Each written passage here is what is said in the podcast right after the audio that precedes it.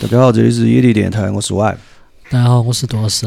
啊，来吧，来吧，又来了新的故事哈。呃，这期不多逼逼，就是上期讲的要啊讲几个关于女性的故事。感觉你有点像完成任务 了。哎，来嘛来嘛，哎有奖 嘛有奖嘛。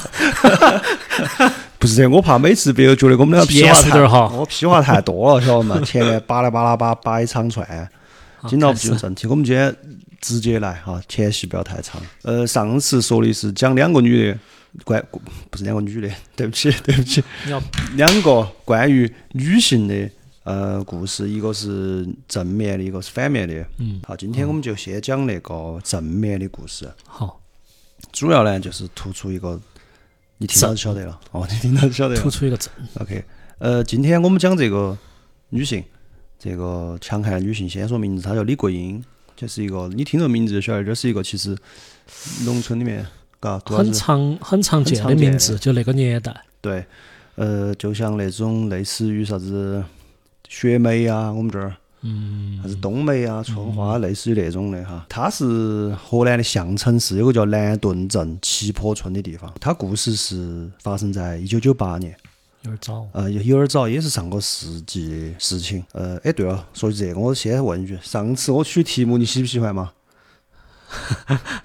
还可以，有没有那个味道嘛？有录像厅那个味道？有有滴点儿， 有那么丁点儿。我当时遭又要扯其他的，没事，我们扯两句啊， 我们风格就这样子。 我当时取那个名字的时候，我就想的是我们在一个录像厅里面，就是而且那个它宣传画是那种画 的，就嗯，我晓那得。种感觉就我很晓得歪，而且那个那中个华年剧代，场。而且你们发没发觉那个年代很喜欢取点啥子啥子两千嗯啥子啥子一九九几，嗯，当然嗯除了刺激一九九五哈，刺激一九九五那个翻译实在是太让人摸不着头了。然后啥子千王之王两千啊那些，所以我需要一个黄泉司机一九九零。 好好，好有点罗大佑。有点那个意思嘛，有点罗大佑。有点有点味道到就行了。好，扯回来哈，呃，今天这个故事发生在一九九八年的一月三十号，那一天是农历正月初三，还过年、还是过年。对，但其实可能大家不太晓得哈，正月初三这一天是一个凶日，就是年年的正月初三都是凶事对嘛。对，为啥子呢？因为这一天它又叫赤狗日，赤狗就是红事。赤赤，对对对，红红色的色那狗个赤嗯，赤色要塞，我们小时候耍那个，对。然后又叫赤口，它这一天是非常容易跟人发生口舌之争，哦。所以说其实不宜出门的，大年初三大。年初三也不宜去串门。所以有句话是说啥子初一初二就是熬嘛，嗯。初三就要睡到饱。哦。其实是有这个原因，而且那一天应该早一点睡觉，因为还有一个原因是那一天是老鼠结婚的日子，哦。所以晚上如果晚上你睡太晚了的话，就会打扰到老鼠。所以总之那一天是一个凶日，而那一天就确实发生了一件对于我们的李桂英娘娘来说非常凶的事情。呃，过年过节的嘛，那天初三，李桂英呢就到他们姐姐家去串门儿。他好大哦，当时。她当时四十多了，哦。已经是个娘娘了。哦。大家听这个的时候，就可以脑壳里面脑补一下她的形象哈，就是个农村里面娘娘。嗯。往回走的时候，快要到家门，就遇到了三个他们家邻居，叫做齐雪山、齐宝山和齐金山。你听这名字就晓得。对吧金山宝山雪山。对对对，三个是兄弟，而且都姓齐。忘了说哈，他们这个叫齐坡村嘛，哦。是那种宗族式的那种村，所以几乎都姓齐。嗯。呃，她老公也姓齐。呃，遇到这三个兄弟之后呢，其中那个齐雪山看到她就张口就骂她。嗯。产生口角之后，说急了还走地下啊捡了一块砖出来，往他那儿砸。嗯，这里都有个问题，为啥子这么恨他，这么讨厌他？是因为李桂英和她丈夫呢，在这个村里面算是比较勤劳致富的那个，嗯。哦，起来的比较早，在当时，呃，买了一点儿机器，就做那个做一些铆钉啊这些五金件的作坊。她丈夫呢又买了一台拖拉机拉货啊那些，所以说他们家在村子里面算是条件很好。在九七年的时候就盖了楼房，嗯。他们家是村儿里面第一家盖楼房的。当时盖到房子的时候，就因为这个宅基地其实跟这边是有一点矛盾了，嗯，就是这还没有完，再加上李桂英又当了村里面的妇女主任。哦，所以说，齐家兄弟就怀疑这个李桂英举报过他们家里面超生的事情。公权私用，对于是就怀恨在心。当然，这个事情在后来哈，其实村上负责计划生育人就还专门写过一段说明，就说呃，其实他们两口子李桂英夫妇是从来没有向他们反映过齐家几兄弟超生的事情，而且李桂英本身自己就有超生的问题，她是有娃娃的，她生了三男两女。齐家三兄弟当时跟那个李桂英吵起来之后，很快就动手了嘛。动手之后，还有两个他们下一辈的，就是他们家的小辈，一个叫齐海银，一个齐奎军，一共是五个人，出来嗲手上是嗲起家伙的哈，就去围攻这个李桂英。李桂英的丈夫齐元德嘛，就听到声响就出来了，因为这个农村里面一打架就围上来了嘛，很多人吵啊闹啊那些。齐元德就听到就说：“哎，咋的？我媳妇儿被欺负了，就顺手叼了把镰刀就冲出去了。冲出去呢，就是那那个局面就很清晰噻，二 v 五。嗯，几个回合之后就败下阵来。对李桂英是身中三刀，据她自己说，当时她肠子都流出来了。这么吓人？对，但是这个并不是今后当他回想起来那一天的时候会让他最疼痛的记忆，因为他那天转过头就亲眼看见自己的丈夫在她面前被齐金山从背后到胸前一刀夺穿，在她面前。之后，齐海银就是这三兄弟小辈其中一个，还拿铁锹在他们丈夫脑壳上补了一下，当时就把他们两个丢翻了。然后三个人看到出了事就跑了，五个跑了三个。全跑了，哦，那五个都跑了，就到他们两个留在那儿。我我读到这儿的时候，我觉得好捏哦，这些人不是就这个是太突然了，就是对没得啥子事情，可能还是有点事情倒了火了，但是他突然就是产生这么大的冲突，就感觉有点像预谋好了一样。是当时就是呃，他们就是说的要教训一下他们，但是我觉得你这个教训得太对深了我也是这么想，我觉得这个也太捏了哈，这个对，拿起啥子铁锹、杀猪刀这些东西，而且感觉不考虑后果的那种。我现在我在想，所以说大家看下上个世纪农村有好毛。我一下想起，经常我在网上看到，就是广西那边说他们那种宗族两个村之间打架那个，嗯，嚯，那个太牛，那个就跟打仗一样，就是制作武器还。我也然后听到过对，然后负责送饭的就负责送 饭，负责救伤员负责救伤员，然后开始各种跟战争一样的各种编队啊那些，然后制作武器、手榴弹、自自己做枪啊这些。我大学的时候听我对面那个寝室小子也是广西的，啊他问我他的，他你晓不晓得我们那边打架用啥子？我说的 刀嘛，他说往大的踩，我说枪，他说不是，他我们就就拖他们炮出 来。有有所耳闻，有所耳 闻。真的太牛了。然后嗯我就觉得不考虑后果。嗯，我我是去年的时候还看了一个视频，去年好像走哪儿哪个在那个微信高头，哎呀，真的吃没了，给我发一个那个视频集锦过来，全是里面那种两个人吵架，然后突然一下来得很凶那种。哦，晓得吗？其中有两个就是中国的，有老外哈，有中国的，是两个老头儿吵架，上头了。一个老头儿手上拿了个锤子，是那种锤子啊，是那种敲墙那个，就是这种大锤八十，小锤三十那种锤子。嗯然后另外人就说你不要拿个这个这儿那个，我不得虚，来嘛，往我脑上敲嘛把。哪个吓到了？哦，然后那个说你躺到地下，老子就敢敲。那个说好，那个老头儿就躺到地下，这边直接一锤子，一敲，然后那个拿手机人就尖叫，那女的啊那些就那个人肯定死了。嚯，我觉得真的太 很容易上头。太容易上头了。OK，反正当时呢就他们两个五跑五，全跑了。跑了之后，他们两个不躺到地下呢，就被周边的村村民给送到医院里面去了。当时呢，李桂英在医院里面是昏迷了几天，因为她呃肠子流出来嘛，她其实失血很多。她醒了之后就问她周边的人嘛，在照顾她的亲戚啊，或者是朋友那说她老公是啥情况。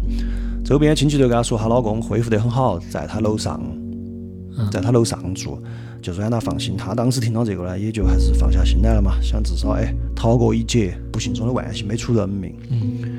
呃，到了出院的时候，别个还跟她说，她老公呢比她还恢复得好，先回去了，嗯嗯，喊她自己回家。结果把她送到家门的时候，她当时我看她采访哈，她就说，我走到家门口就觉得有点没对，他们没有听到家里面机器响，因为他们两口子是非常轻了。非常勤劳的两个人，据她说嘛，她老公不是跑车嘛，跑车有拉货，有时候拉到晚上十一二点。有一次她跟他们老公接他们老公，他们老公进来就满身都是土。她还说他们老公就说这么晚了，你拉货拉非要拉到这种程度嘛？他们老公说的四百块钱一车，哪个不挣嘛？他说我挣到钱我全部给你，你放心。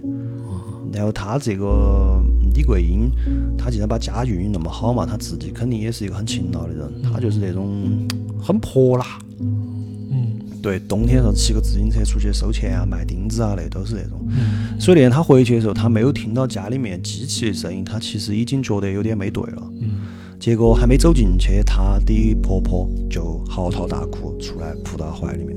嗯所以她当时其实一瞬间就反应过来了嘛。嗯对她老公其实已经走了，在那一天送到医院的途中，其实都已经失血过多死了，只不过她自己也昏迷了。嗯然后大家害怕她就是恢复的时候影响她的心情，所以没有告诉她。这个事情对她打击非常大。在这儿之前哈，她之前就是一个家庭妇女，甚至是一个农村里面的家庭妇女。她只是把家运营得很好，但是对于生死这些问题，其实是从来没有想过，嗯，对吧？也不会去经历这些没事情直的。面过嘛对，，从来没有直面过生死。当时有很多人就劝她说：“哎，你要不然改嫁算了。”嗯这个我感觉有点属于，嗯，我不能说是农村里面的基操哈，是属于一部分人的基操没问题啊，的选择的选择，对吧？就是有一部分人他可能出了事情，他不会去想起来，他就是改嫁嘛，嗯把娃儿，甚至说你把娃儿分了，就是送给哪个亲戚抚养啊那些。啊对，这个确实是一部分人，不管是男女，他们的选择就是另外组建家庭。但是他不但是他不，因为他是一个，嗯，我觉得除了对感情比较忠贞之外，还有一是这个女人哈，我看完整个故事，我觉得是身体里面有一股倔，有一股叛逆，不认账，不认账，不信邪，有一股豪气，这种人，她就想起她曾经给她丈夫说过，就是说要把几个娃娃供出大学。嗯她当时就给那人说不行，她包括给她的婆婆说就是不行。如果我走了的话，这首先这五个娃娃没得妈，会受欺负，而且我如果一走，这个家其实就散了，因为他们家家里面两个都很老了的那个，对，包括家里面修的房子啊、才修起，本身是对整个生活有美好的憧憬的那种。就家里面他那个房子，我看的还是修两层，然后还规划得很好，就是这个房子放机器，那个房子到时候再雇几个工人，他们工人睡这儿，机器睡这儿，娃娃住这儿，老的睡这儿。他就说的不行，他要选择另外一条路。好，那是啥子呢？就是要报仇，他报仇。但是他当时呢，他的报仇很简单，就是说我要督促这个事情，督促警方配合警方快点把人抓到。哦，他不是那种以命抵命那种，他不是，他是说就是要把人抓到，他没法去以命抵命，他也抵不赢。刚刚记得我说一个细节，就是他们老公这边是单传，嗯那边你想三兄弟加两个小的，嗯七大姑八大姨，那边的亲戚和那啥子在村里面势力是比他们大的，就是宗族方面的势力。嗯，但其实哈，都姓齐，你就晓得，其实，呃，两家的那个可能当还家多少有人点血缘，都是都是一个老太爷底下的。哦，表的嘛，表对表兄堂兄那种，对，所以说他当时呢就想，那我就要敦促警察把这个事情给解决了，嗯，对吧？要拿个话来说要吧，拿个话来说，你一定要给我一个一二三出来。嗯他就老跑公安局去问，嗯去问第一次再抓，问第二次又再抓，第三次又再抓，多问几次之后，两边都烦了。属于那个秋菊打官司了，对，秋菊打官司那种感觉。警察就说的，哎，你我们这个东西有个过程，对吧？我们精力有限，经费也有限，又不是只有你一个案子，而且这个东西肯定有个时间噻。嗯跑了我们再抓的嘛，对吧？全国那么大，五个人大海捞针，哪儿那么好找嘛？他当时我看他采访的时候，他说的，我想象中啊，警察抓坏人就是像电视里面那样，哦，坏人在前面跑，警察就开个车，呜啊呜啊去追。是很及时的那种，结果居然还是这个样子的，而且因为警察说了一句，就说那你有点不耐烦哈，就说那你那么想抓到，你给我们提线索嘛，你说啥在那儿，我们马上去抓。啊，听进去了，哦，他听进去了，然后他就说，没想到警察跟我说抓人还要我自己提供线索，啊，他也没反应过来，他还没反应过来。然后完了之后，有的一两次、几次之后，他就我跟你说，这个人倔劲就上来了。像那你我不啊就是给要，你找我线老子索就给你找线索，我就给你找线索。嗯但是她一个农村妇女没啥办法噻，她就先带起她的娃儿在村里面挨家挨户的，就是跟她只要稍微有点关系的，敲门上门敲门去问，给人家跪到磕头，就说的我男人走了，但是呢，我几个娃娃还在，我会把他们养大，将来等他们长大了，他们也会报答你们的。就是挨家挨家去求。有点儿那种子子孙孙无穷尽。对我当时说的，我就有那种感觉，就是有点愚公移山那种感觉。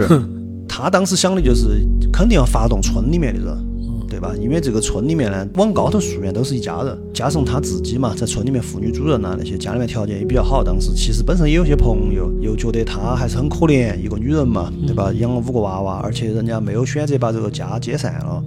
就是觉得他还是很很不错的，就当时就有很多人答应要帮助他。咋个帮助呢？其实就是帮他探听消息嘛，那些通过他们的各种人际网络嘛。因为那五个人出去是肯定要找活干的，嗯，而且那些人呢，农村里面的哈，那个时候可能他们那五个也没咋个受过好好教育，其实干的无非就是农民工。而农民工这一条哈，其实有一个特点，就是往往都是一个地区一个地区的呃，在熟一人起介绍嘛，对对，一般是同村、同乡甚至同姓那种，他会有点抱团啊那个意思。所以说很容易柬埔寨都是大康的，所以这真的、啊？不是不是，哦，你们乱说。没有没有， 我们没有其他的意思啊，我只是举了个这个不恰当的例子。没有没有没有，乱说的乱说的。 哦，你们大家如果仔细观察一下，去你们公司楼底下打印的、复印的，都是湖南的，啊，真的。名字都叫什么乡什么什么图文，这里你注意观察一下嘛，基本上都是湖南的。就类似于这种吧。所以说他当时让他们村里面人帮他忙呢，其实是有道理的。结果这个事情来得很快，一个月以后，这个事情就有点眉目了。消息就传回来对了，。当时就有一个消息，呃，是他们村儿里面有一个在北京打工的人，就偷偷告诉李桂英，我跟你说个消息，你千万不要给别个说哈，因为他们几兄弟在村里面亲戚朋友也多嘛，我万一万一漏了的话，报复我。就说的我在北京打工的时候，在房山，在一个工地高头看到齐学山了，哦，其中一个。然后李桂英就说：“你放心，放心，我绝对，我绝对不得漏，因为如果把你漏了，我还要靠大家给我找线索。”其他人也不敢跟我我其说。他人哪个还敢帮我嘛？哦，他就那边就很放心，他就赶紧拿了这个线索冲到相城市公安局。结果这个公安局真的绝了，说的你光说在北京房山，详细地址拿出来噻。找些话来说。哦，这个绝对是有问题的，这个绝对是有问题的，哦，因为那边也在运营，知道吗沆瀣一啊气了对。对，那绝对是有点问题。呃，然后就说你要要详细地址，还说啥子怕万一跑空或者是打草惊蛇，那李桂英脾气又上来了。那我也给你找。对，老子就会找，回家收拾了几件衣服，千里走单骑了，哦好嘛，只身踏上上京之路。那个时候不像现在，首先没得导航，嗯，对吧？二一个，这个女士她李桂英女士自认不认的全都是个问题。纯粹是拿脚找了。买了一副地图，嗯，一边问路一边走。据她采访的时候说的是，她到那儿去问路，人家说的话她又听不懂，她给说的人家话说，人家也听不懂，然后经常一个路走过去又走回来就找不到了。嗯他说他当时真的是就在那儿，可以说是摸摸过去的，这儿就是饿了，每天找找找找，饿了之后就在街上买个馍馍，站到街头吃，边吃边哭，哭完了又吃，太造孽了。吃完了继续找，最后是终于终于可以说是摸到了那个他们工友给他说的那个工地，然后在工地门口一蹲就蹲了几天，还真找到了。真对还真是他，还真蹲到了这个齐学山。他就立即把这个线索交给了北京当地的公安局，就说这儿有个哪儿的犯人，管不到。当地公安局很给力，直接就把他抓了。哦哟，所以说，九八年的三月份，齐学山就归案了，而且同年八月份又是相同的，有人给他一个线索，给李桂英，然后其中的七宝山在山西罗网，也就是说，不到一年时间，直接已经抓两个了。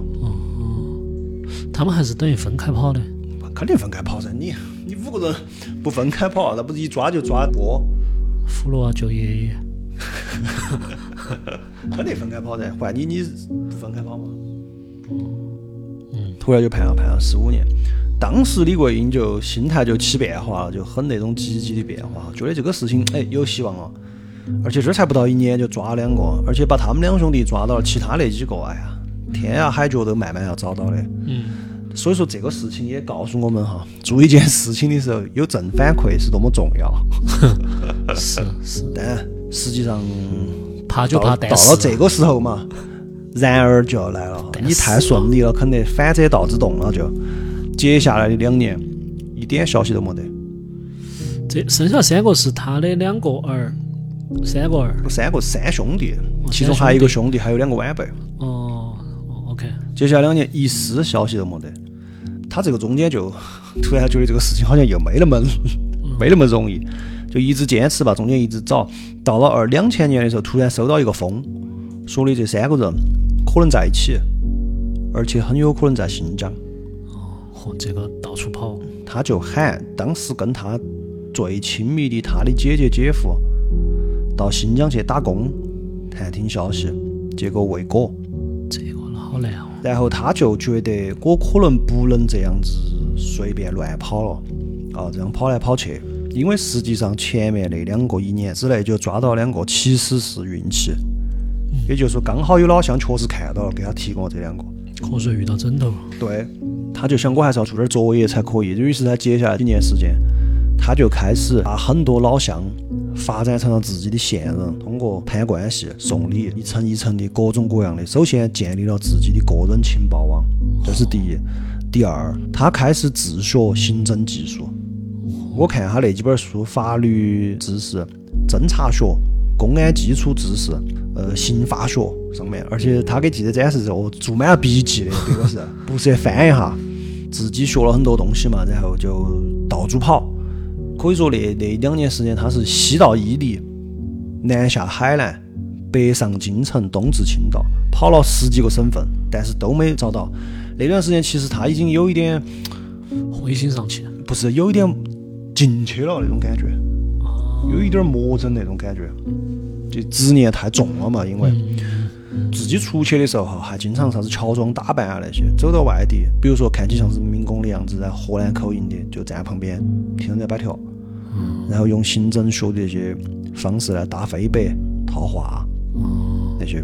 总之吧，这段时间做了很多工作，但是一直都没找到，所以说慢慢的又有点灰心了。一直到又过了两年，到了二零零二年的时候，收到一个消息，说其中一个在乌鲁木齐，而且这个消息比较准确。嗯当时就收拾东西，包里面揣了一千块钱，坐了三十个小时的火车到乌鲁木齐。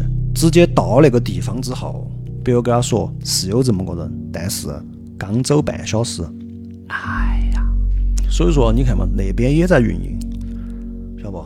你这个绝对是通风了，晓得不？收到风了，收到风，哦，你想嘛，你在这儿建立自己的情报网，有人给你递消息，就是那给那边递消息，对吧？你在村里面如何如何，人家在村里面也有那么多兄弟，也晓得你在这边哦，运营，也晓得你在这边运营，这个都是通农村里面那种关系网，你晓得噻？小本来也小也迷，对，这儿好死不死人钱包还被偷了，就每天咋办呢？就露宿街头，睡天桥，睡操场，没得饭吃就要饭，捡破烂，后头鞋子都走烂了。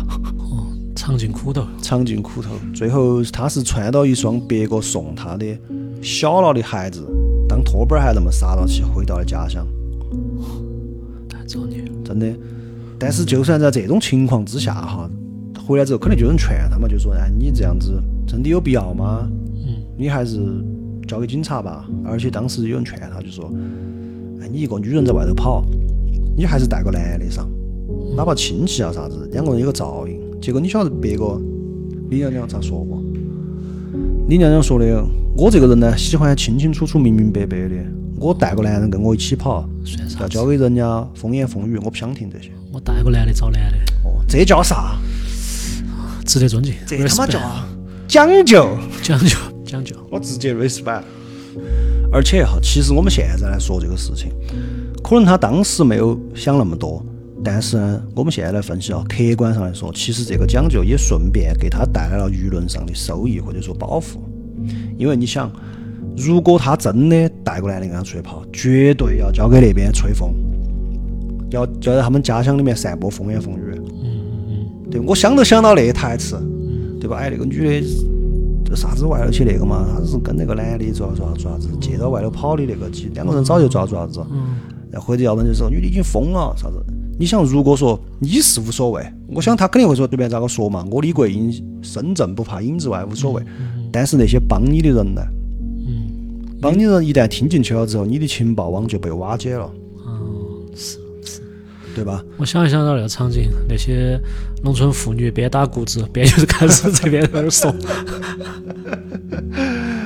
对啊，就做到窗口嘛，交换情报嘛那种晚上。吃所以完说，饭，所以说这个呢，就顺便哈，就这种讲究也无形中保护了他。嗯，所以说，就告诉我们啥子呢？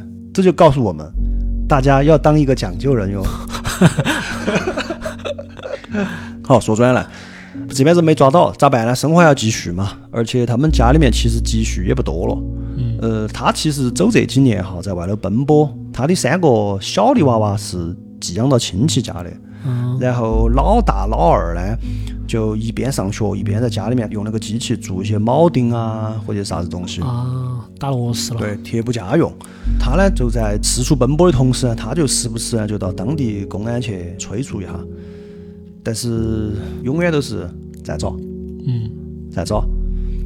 就这样，这儿就独自的追凶追了十几年，他在当地的名声确实也已经大家都觉得他疯了，嗯，执念嘛。其实这个很很可以理解的，我觉得不疯魔不成活，对吧？不，这个不算疯魔，我觉得太能理解啊了。比如说，就跟那些找娃娃那样，你说那些人疯了吗？不疯啊，但都是娃娃了，就是要找啊，对他这个就是执念嘛，这嗯个执念是必然的，你要可以理解啊，对你要达到那个结果，是必然要付出这种执念的。是是，他本人也是确实经常就活在那种梦魇中。他当时给记者说的就是，我有时候眼睛一睁都觉得还在新疆，嗯，都不晓得在哪儿，就飘儿在哪儿这种感觉。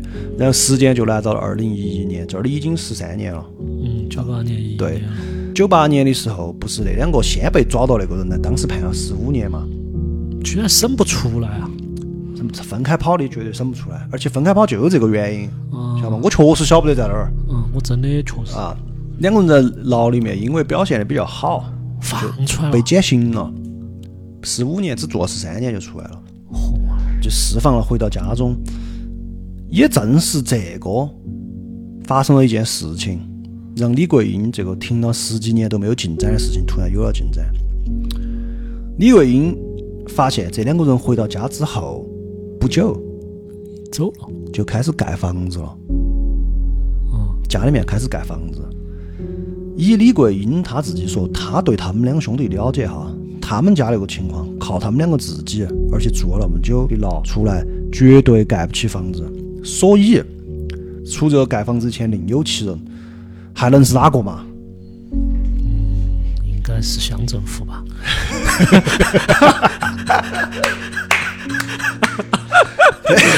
有点那种大聪明的意思，是不是？卧龙遇到凤雏， 应该是乡政府要让他们尽快的回归社 会，给他们提出了一定的的帮助，呃这个也是对的。兄弟伙，兄 弟伙，在逃人员，肯定就是另外那三个人。嗯，哎呀，而且多半是有点那种感觉是哦，你们要被抓进去了，呃，我们三个还在外头，而且感他们可能那三个人觉得自己已经有点跑脱了的意思了，对，相当于这十多年你们把我神到了，哦，对对，就这意思，我们对你有点有有点补偿哎，那种感觉。于是这个时候，李桂英就看过的行政书籍就开始发挥作用了。还是要多读书啊，对，真的要多读书。他就开始推理，他的逻辑是这样的：首先要打钱过来，找卡号，绝对是要联系的。要联系就有电话号码，你卡号不好找，银行的资料不好获取。有电话号码，只要我弄到通话记录，就有可能能够找出来那个电话，然后通过电话找那个人。于是他就托人搞到了齐学军的通话记录，而且这里有一个细节，因为怕在本地找人会被走漏走漏消风息声，他是托人到外地找的外地的人帮他搞到这个的。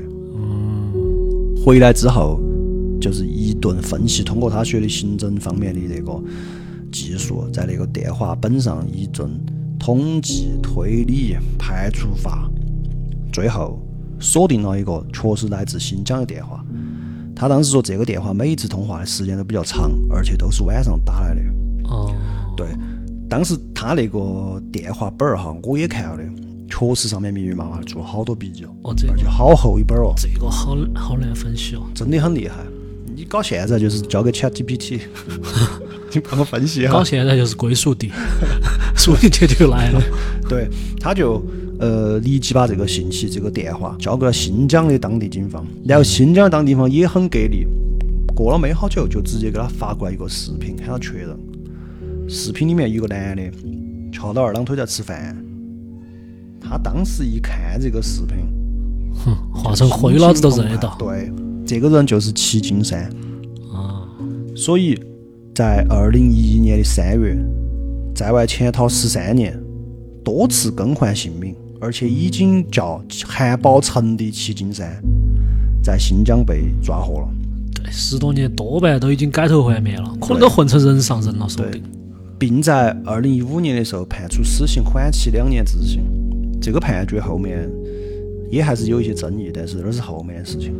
这一次胜利哈，又给他打了个鸡血，因为他觉得那个抓到人的俘虏又回来了。完成了一大半了吧对，？而五个且进了还有三，两个了，胜利在望。然而，又来了，不会那么顺利的。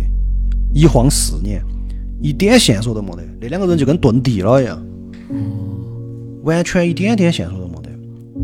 直到啥子？啊二零一五年，这儿又来了二零一五年了啊！他回家去上坟给他们老公，有个人就过来点了他一句，就说的：“姐，你一天在晃啥子？”别个名字都改了，而且还回村里面配了二代身份证的。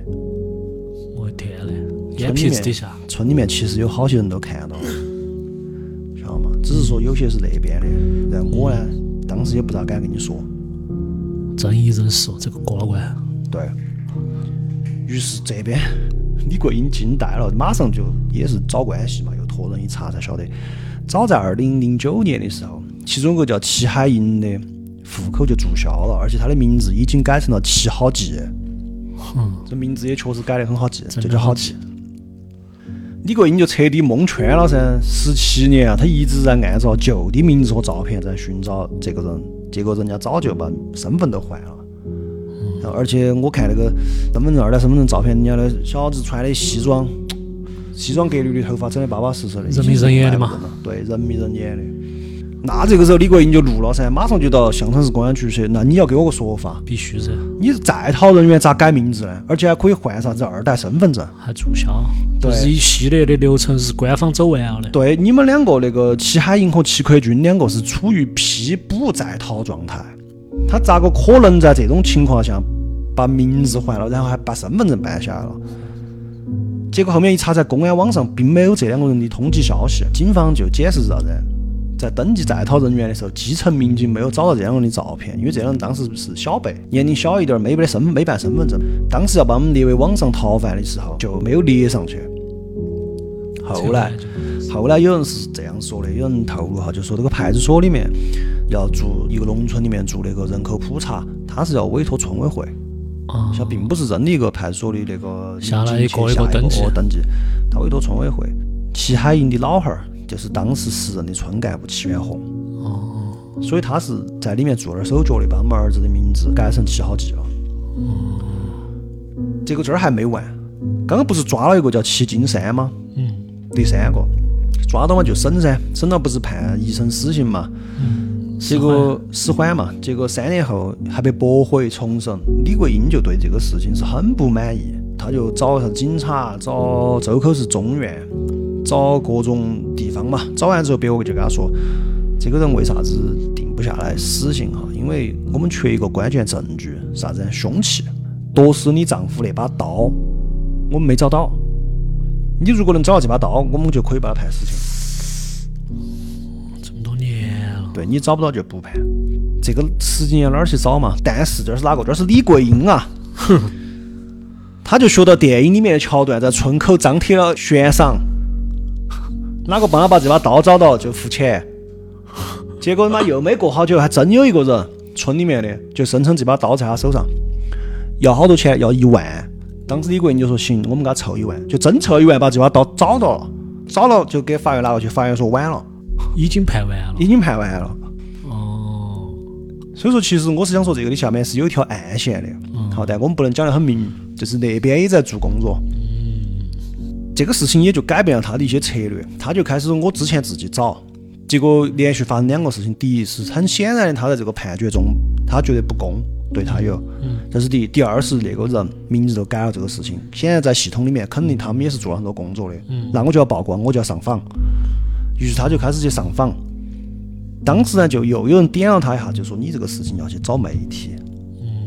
他就真去找了媒体。于是，在二零一五年的十一月七号这一天，荷兰的一家电视台就报道了他的遭遇，整个事情。因为他这个时候已经追凶十七年了，九八年的事情嘛，在二零一五年，四十多岁的人已经六十岁了。报道的当天下午，相城市公安局就成立了专案组。白合适。十一月七号报道，十一月十三号，副局长带领专家组来到北京，将第四名犯罪嫌疑人齐海银，已经改名叫齐好记的人抓获归案。十一月二十四号，也就是媒体报道后的第十七天，将最后一名逃犯齐奎军在新疆抓获。至此，这起凶案终于在十七年后尘埃落定。他抓前面三个用了十七年，后面媒体一报仇抓这这两个人用了十七天。坨子捏出水了，我都。对，当时这个事情也引起了政府的重视，相城市公安局就成立了一个倒查组，啊倒查不是调查，嗯就是要严查这个案子中经手的所有人，嗯，不同阶段办案人员职责啊那些，这个事情就告一段落了。五名凶手全部落网是在十一月二十四号，在二零一五年的十二月九号这一天，她就来到了她丈夫的坟前，说的我要告诉你个好消息。嗯，啊，原话是：齐奎军、齐海云都逮到了，这五个害你的凶手全部归案，你放心。我给你烧点钱，你升到花，我们的娃娃也全部都大学毕业了，达到你的理想了。嗯，姑娘儿子五个全部都上了本科。啊而且这后面还有一些后面的事情。他这几个娃娃不是三男两女吗？嗯，加上他们后面的配偶，就十个人嘛，在公安和公检法系统内总共有四个，哦，我猜到就是这种。呃，两个律师，一个检察院，一个警察。所以说，我是认为他完全是在组建自己的复仇军团。嗯就是用一个农村妇女，她所有的资源，她所有的牌，她所有的资源都倾斜向了一个方向，找人报仇，一定要把他们抓到。嗯这个复仇故事，我认为是一个复仇故事哈。嗯。呃，它不是我们想象中那种真刀真枪去干，或者是杜老师说的那种老子要去哦以命抵命。以命抵命那种。匹夫之路嘛，血溅五步，他不是那种，他是要通过他的一切可以选择的手段把那几个人抓到。重要的是，他没有放弃这几个娃娃，就是说我一边要运营好这个家庭，把他们供成人才，供成大学，一边我要不耽搁我抓人。嗯而中途自己他是完全没有想的，嗯中间不是喊他找个男的嘛，没找。结束之后，后来是很多人劝他，现在也结束了噻，嗯，对吧？你就也可以了。哦，你就找一个嘛。他说我也不找了，我就以后在家里面帮我的儿子女儿带下娃娃。我这我这辈子呢也就这样子了。哦他们已经搬离那个老宅了，啊，搬到镇上去。呃，因为怕报复，家里面养了条大狗，还到处装的摄像头儿。经常就有人来找他，就说他是维权人士嘛，维权名人嘛，就来找他。多的时候每天嘴巴都要说干。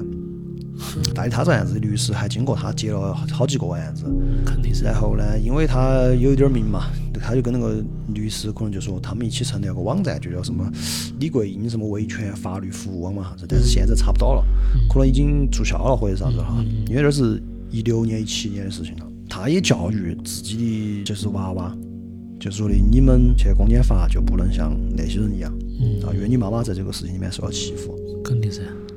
对，呃，也帮助了一些。他家里面有个本子来访登记表啊那些，我看了也是密密麻麻啊写过各种各样的故事。这个世界，这个世界上永远不缺有冤屈的人。嗯到了最后的时候，其实对于这几个人的判决，他是一直不服的，嗯他是一直不，他是觉得轻了，因为这几个里面没有判死刑，我最严重的一个是死缓。嗯对，所以她是觉得应该给她丈夫偿命的。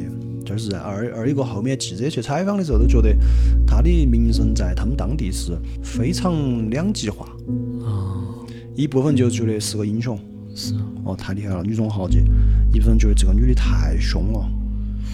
你想都想得到，我想，我想我理解得到那种说这个话的人是咋说，做咋说哦的。这个女的太凶了，而且甚至可以玄学程度嘛，把我们老公克死了。你看这些男的，六个男的都搞不定她，嗯，对吧？就是这些话。就是这话就来了，所以但是他也无所谓了，对吧？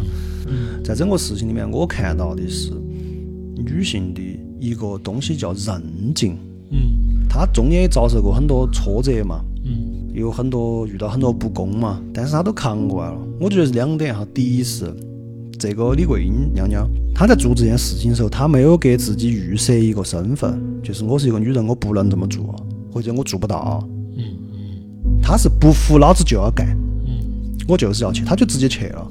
这是第一，没有预设；第二是这种水滴石穿嘛的这种韧劲，我觉得这个“韧”字很妙，它跟不同的词放到一起的时候是不同的意思，但又都有带有那个意思。跟柔放到一起是柔韧，跟坚放到一起是坚韧。这个其实我是觉得女性，因为今天我们聊这个的其中一大目的就是说，想要聊一下女性嘛，因为之前都是她们都是作为受害者出现的，所以当她们作为一个复仇者搞人这件事情的时候，她是呈现出来那么一种品格或者啥子。我觉得我看到就是这个人字。嗯十七年，不管经历啥子事情，我过得再糟孽，我去垃圾桶里面捡吃的，我睡大街或者啥子，从来没有放弃过。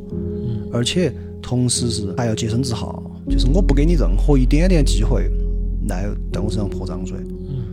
所以说他那种坚韧哈，就可想而知他的心理压力，包括自学，对吧？现在不要说你搞这些，就我们在听的，如果你是个女生的话，就喊你去健个身，喊你早上你早点起来，晚上早点睡，对吧？我还想，如果有李大姐这个韧劲，有她这个毅力，有她这个不给自己预设啥子东西，我是个女人，我做不到的经历的话，我觉得没得啥子事情她做不到，对吧？就不要说你要练出啥子蜜桃臀呐、 啥东这些东西太简单了，对吧？真的有这个程度，是这个我真的我我跟杜老师哈，我作为一个男性，我们当然都喜欢那种学剑舞步的故事，觉得刺激。